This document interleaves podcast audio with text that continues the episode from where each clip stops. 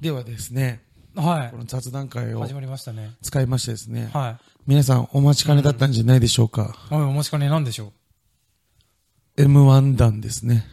う。まあ、待ってたかどうかちょっとわかんないけど。 M1 弾。松田くんが話したいんだなっていう空気がすぐ伝わってる。え、もう竹澤さん一回冷めてます、もうじゃあ。冷めてる。喋。りたいって言ってたじゃないですか、M1 についてちょっと。あ、俺、M1 について、その、放送で喋りたいとは思わないけど、ただ松田くんと、M1 についてちょっと語り合いたいなとは思ってた。それを雑談会に載せようってことです よ。でその、そうそうそう。あんまりだから、その、なんて言うんだろう、その自分の考えとか分析とかを、今から収録するのも、のにあれかなと思うんだけど、あんま、その、ひけらかしたくはないなっていうのはあるけども。一回止めます か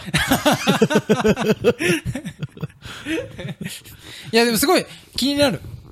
松田君がどういうふうに見てるのかなっていうのは、まあやっぱりその、リスナーの人とかは、うんあの、松田君の、そのまあ感覚とかね、センスとかね、あ、すごいなって思ってる人も結構いると思いますから、そういう人ってどういうふうに見てるのかなっていうのは、やっぱ聞きたい人いるんじゃないのかなと思います。そうですかね。うん。あの、でも確かにもう僕、他のポッドキャストの M1 についてやってんだ M1 の話ね、してる話するのもね、多分タイトルとかはね、何回か見たことある他んのですけ人ど。たち。うん。そう。まあでも、き聞いたりはし、もう最近ポッドキャストあんま聞かなくなっちゃったんで、うん。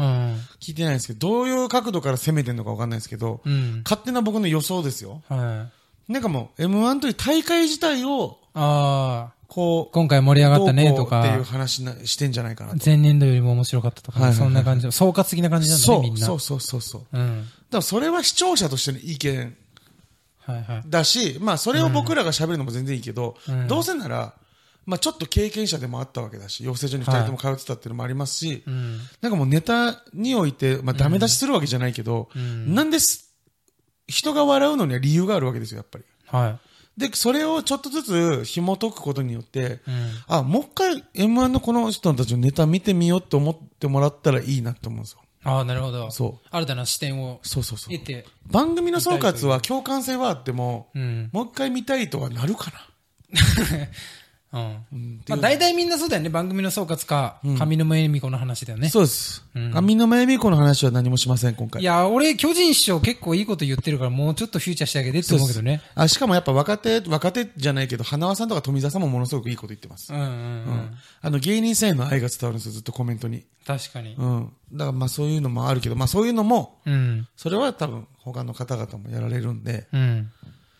竹澤さんもなんかこう、きと話してなんかこう思い出しながらそうね。気になったところとうんか話していけたらいいなと思うんですけど、はうん。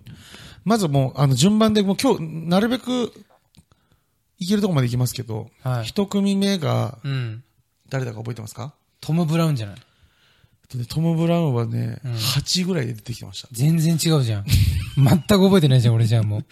なんで今日はトム・ブラウンまだ多分行かないです、これ今回はまだ。あらあら。はい。俺のお楽しみ、トム・ブラウンまトだ。ム・ブラウンから行きましょうか、じゃあ。いや、でもあれだよね。一番、一番最初って、見取り図だ。見取り図です。そうだそうだそうだ。見取り図ですね、関西のコンビなんですけど、あの、まあ、僕、基本なんか、だいたい3点で見てて、うん。つかみですよね。最初にどうやってボケて、それが受けるのか受けないのか、はい。あと、どういうネタなのか。うん。で、あと、ボケの、こう、なんていうんですか、方向性とか、うん。ボケで取るのか、ツッコミで取るのかとか、その、コンビの色うん。みたいなので見るんですけど、うん。見取り図のつかみが、うん。すいませんね、こんな豚まんみたいなやつ連れてきてとボケの人がいるんですよね。はいはい。で、ツッコミの人がどっちかというとこのコンビはうん。キーなんで、うん。すぐ声も高いし、と独特なツッコミするんですけど、うん。でこれも一瞬ね、豚まんみたいなやつ連れてきてごめんなさいねっつって、それ太ってるやつがツッコミならはいはい。成立するんですよ。うん。ただツッコミの人、まあちょっとぼっちゃりしてるのかもしれないけど、うん。全然豚感がないんですよ。まあね、スーツが結構、シュッとしてるタイプのスーツ着ちゃってたから、そうそそうそうそうあとロンんなに太ロン毛だしね。太く見えないんだよねそうそうそうそう。うん豚かっていう、初めて見た人たちは多分そう思うと思うんですけど、うん。でもね、豚はええわ。勝手に包むなよなんですよ、ツッコミが。うん。そうだね。誰が豚まんだよじゃないんですよ。うん。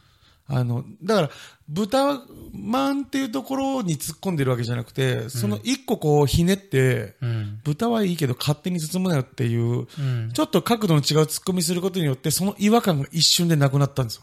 うん。あれ、豚かこの人っていう違和感が、その突っ込みによって、あ、その角度で行くのねっていうので、この人豚っぽくないなっていう視聴者のこのちょっと戸惑いみたいなのは、一回そこで消えることができるんですよ。うん。包むなよが力強かったから、そそうそうそうこに、こう意識が持ってかれて、もう、豚の方はあんま気にしなくなってね。そうなんですよ。うん。豚まんに対する、どういう思いで豚まんに対して突 っ込んでんのかいや、な。あれでもすごくないだってさ、自分たち分かってるかと、まあ多分分かってると思うけど、豚まんって言った瞬間に、ああ、豚まんっぽいみたいな風にはならないっていうことをさ、うん分かって分かっててます、豚まんって言うってさ、うん。すごいね、勇気がね。その後のワードに絶対的な自信がないと言えないじそうゃん。ですそうですそうです包むなように自信がないと。そうなんですよ。うん。だから、このコンビのネタをうん、一言で言うなら、まあ、この先も紹介するんですけど、うん。伏線とツッコミのワードセンスがキーのネタなんですよね。うん。これはまあ一応言うけど、伏線が結構あって、まあ、構成的には多分すごい、そういう、そこがキーになってて、うん。伏線を隠す伏線があったりもしたりするんですよ。うん。割と掘っていくと。うん。で、何がじゃあ伏線なのかって言って、ネタ見ていくと、うん。ずっと繰り返すボケがあって、呼び名を、うん。呼び名ボケが何個も入ってくるんですよ、途中。うん。最初どうなんだっけ最初、ダーって呼ぶんですよ。ダーはさ、ってボケの人が、いや、、俺のことダーって呼ぶなよって言って。あーうん。うん。で、その後、まあ、ダーがダーリンになるんですよ。うん。で、でオンドレになって最後社長になるんですよ。うん。で、呼び名がこう変わっていくっていうボケが結構入ってて、うんただこれって別に一個一個全然強くないんですよね。うん。ただこれが何を意味してるかというと、うん本当のこのネタの伏線は架空の例えなの方なんですよ。うん。菅由里子とマルコ牧師なんですよ。うん。ここが受けないとこのネタは結構きついんですよ。うん。で、後半に菅由里子誰っていうのが、うん。マルコ牧師のディティールとかめちゃめちゃ説明するんですよ。300円育てたらお前マルコ牧師みたいだな、みたいな。うん。で、そこは全然突っ込まない。うん。で、後半で、んそ全然関係ないとこで、っていうか、マルコ牧師って誰ってなって、うん。でもマルコ牧師より先に菅田ゆ菅由里子の方が出てるんですよ。うん。だけど順番的に、だから菅由里子、マルコ牧師、マルコ牧師、菅由里子になってるんですよ。うん。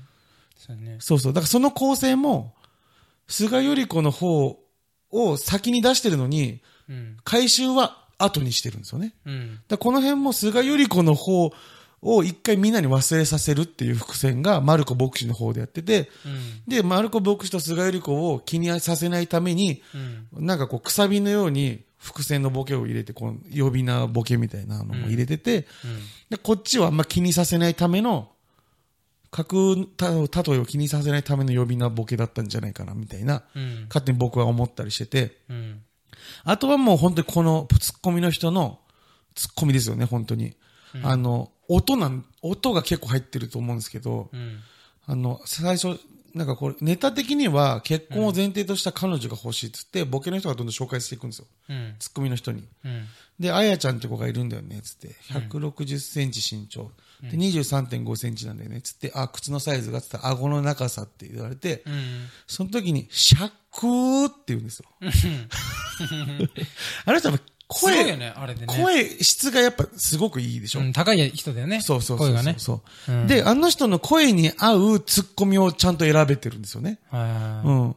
クーって上がっていく方があの声の魅力がすごい出るというか、い。うん。なんか、言ったらラフに突っ込んだ方が映える声なんですよ。うん。バシンっていくよりも。うんあのさ、その声質、あ、どうだったか俺もさ、あんまり覚えてないんだけど、その高い声質を生かすために、普通に、あの、トトークみたいなしてるとき、トークっていうのかな、漫才やってるときは、あの、そんなに高くない。そうですす、そうです、そうです。抑えてますね。抑えてるよね。はいだから、あれ、あの声の使い方は絶対に、あの、高い声をちゃんと際立たせるために、そわざと高くない喋り方で喋っそうてるよね、です、そうです。普通ね。うん。でなんか結構なんかこう、あ、これが武器なんだとかって思うとさ、んずーっと高い声で喋ったりとか、うん連発したりとかしちゃうじゃん。うん。あの、なんか味を占めたりとかして、うんでそうすると逆に面白くなくなっちゃう。うだかん。らそのなんかグラデーションをさ、作るっていううんの声質で。そうですね。多分結構そこね、うん。まあ、それもだか器用だらよね武器ですよね。だから、ツッコミにおいてはね。うん。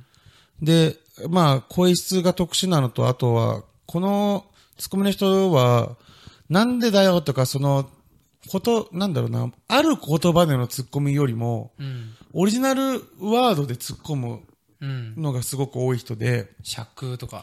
そうそう、しゃくれてんなーっていう言葉、しゃ服は使わないじゃないですか。そそこで止めるっていうのは。うん。あと、なんか、まあ、後半に出てくるんですけど、こいつはあたおかでした、つって、うん。。頭おかしいを略してあたおかっていううん言葉作ってるのも多分もうオリジナルツッコミだし、あと、あの、で、坊主って言うんですよ。顎長くて坊主なんですよ、その女の子。うんい。や、それ、マガタマやが、ジャンボマガタマやないかっていう、マガタマって一個に突っ込むんだけど、うんその上に被せて、まあ、顔のサイズっていうのはでかいわけですから、うんジャンボマガタマっていうのも、まあ、日常会話で使うことのない言葉じゃないですか。うん。でそういうのも入ってるし、あとこう、なんだろうな、スポブラやん、それっていうのも、うん。あれもやっぱスポブラっていう響きがやっぱいいですよね。いいね、スポブラね。スそうそうそう。ポブラやんって。スポーツブラじゃんって言ったらやっぱつまんないんだけど、うん。スポブラっていうのがもうスマブラみたいな、うん。でも音の響きみたいな感性もやっぱりすごく高い人なんだろうなと思うし、俺結構、その、ツッコミのワードうんがさ、尺、まあ、尺例とか、あと、まがたまとかさ、うん。純粋な日本語うじゃん。ん。で、一個その英語とか、うん。スポブラってうん入れるとさ、うんすげえまた際立つじゃん。いいそうですそこね。ら辺のバランス感覚、言葉の選びいやそう方、そうそう全体を通した。まあ決勝残る人なんてもうそんな、あできて当たり前レベルのうん。人たちなんで、だかうん。らまあそうですね。その辺、あとその後半とか、うん菅由里子も誰って言ってんだけど、この菅由里子出したのはツッコミの人なんですよ。実は。うん。マルコ牧師はボケの人が出してるんですよ。うんだ。けど、菅由里子、そう、まあダーリンって呼ぶの、お前、ラムちゃんか菅由里子さんだけやぞって言ってるんですよ。だかうん。ら、ツッコミが出してるんですよ、す菅ごい由里ね子。。そう。えだから、菅由里子誰って言ったら、僕の人が、えうん。あ、いや、それ社長が言ってたよ、つっ て。その後に、あ、そうか、そりゃすまなんだって言うんですよ。 そこがね、俺好き、すごい好きだけど、なんか、笑い終わりみたいなところで、すまなんだが出たことによって、なんか、うん。ちゃんと聞かれなかったんですよ、多分。ええうん。なんかそういう、なんか、細かいところに結構僕のツボに入るような言葉選びとか、うん。こう、ネタの構成とかもちゃんと書いてみると、なんかものすごい面白いネタ、だけど、まあトップバッターっていうのもきっとあったのかもしれないけど、うん。そうですね。僕はでもすごい面白かったなと思ったんですよね。ねえなんかこういういコンビとしての色がすごく出来上がってるし、うん。なんか、どのネタやってもそれなりに絶対受けるだろうな、この人たちっていう空気が。うん。波なさそうっていうあ感じしましたね。あ。うん。はい、まあ、もともと僕が、あの、養成所いた時代からとか、もうこのコンビたちすごい、名前僕も聞いたことあるぐらい、多分、もう有力者だったんで、ええやっとここまで来る経験も積み重ねて、うん。今後も絶対出てくるんじゃないかなと思いますね。うん。ええっていうのが、ミドリーズ。見取り図でした、僕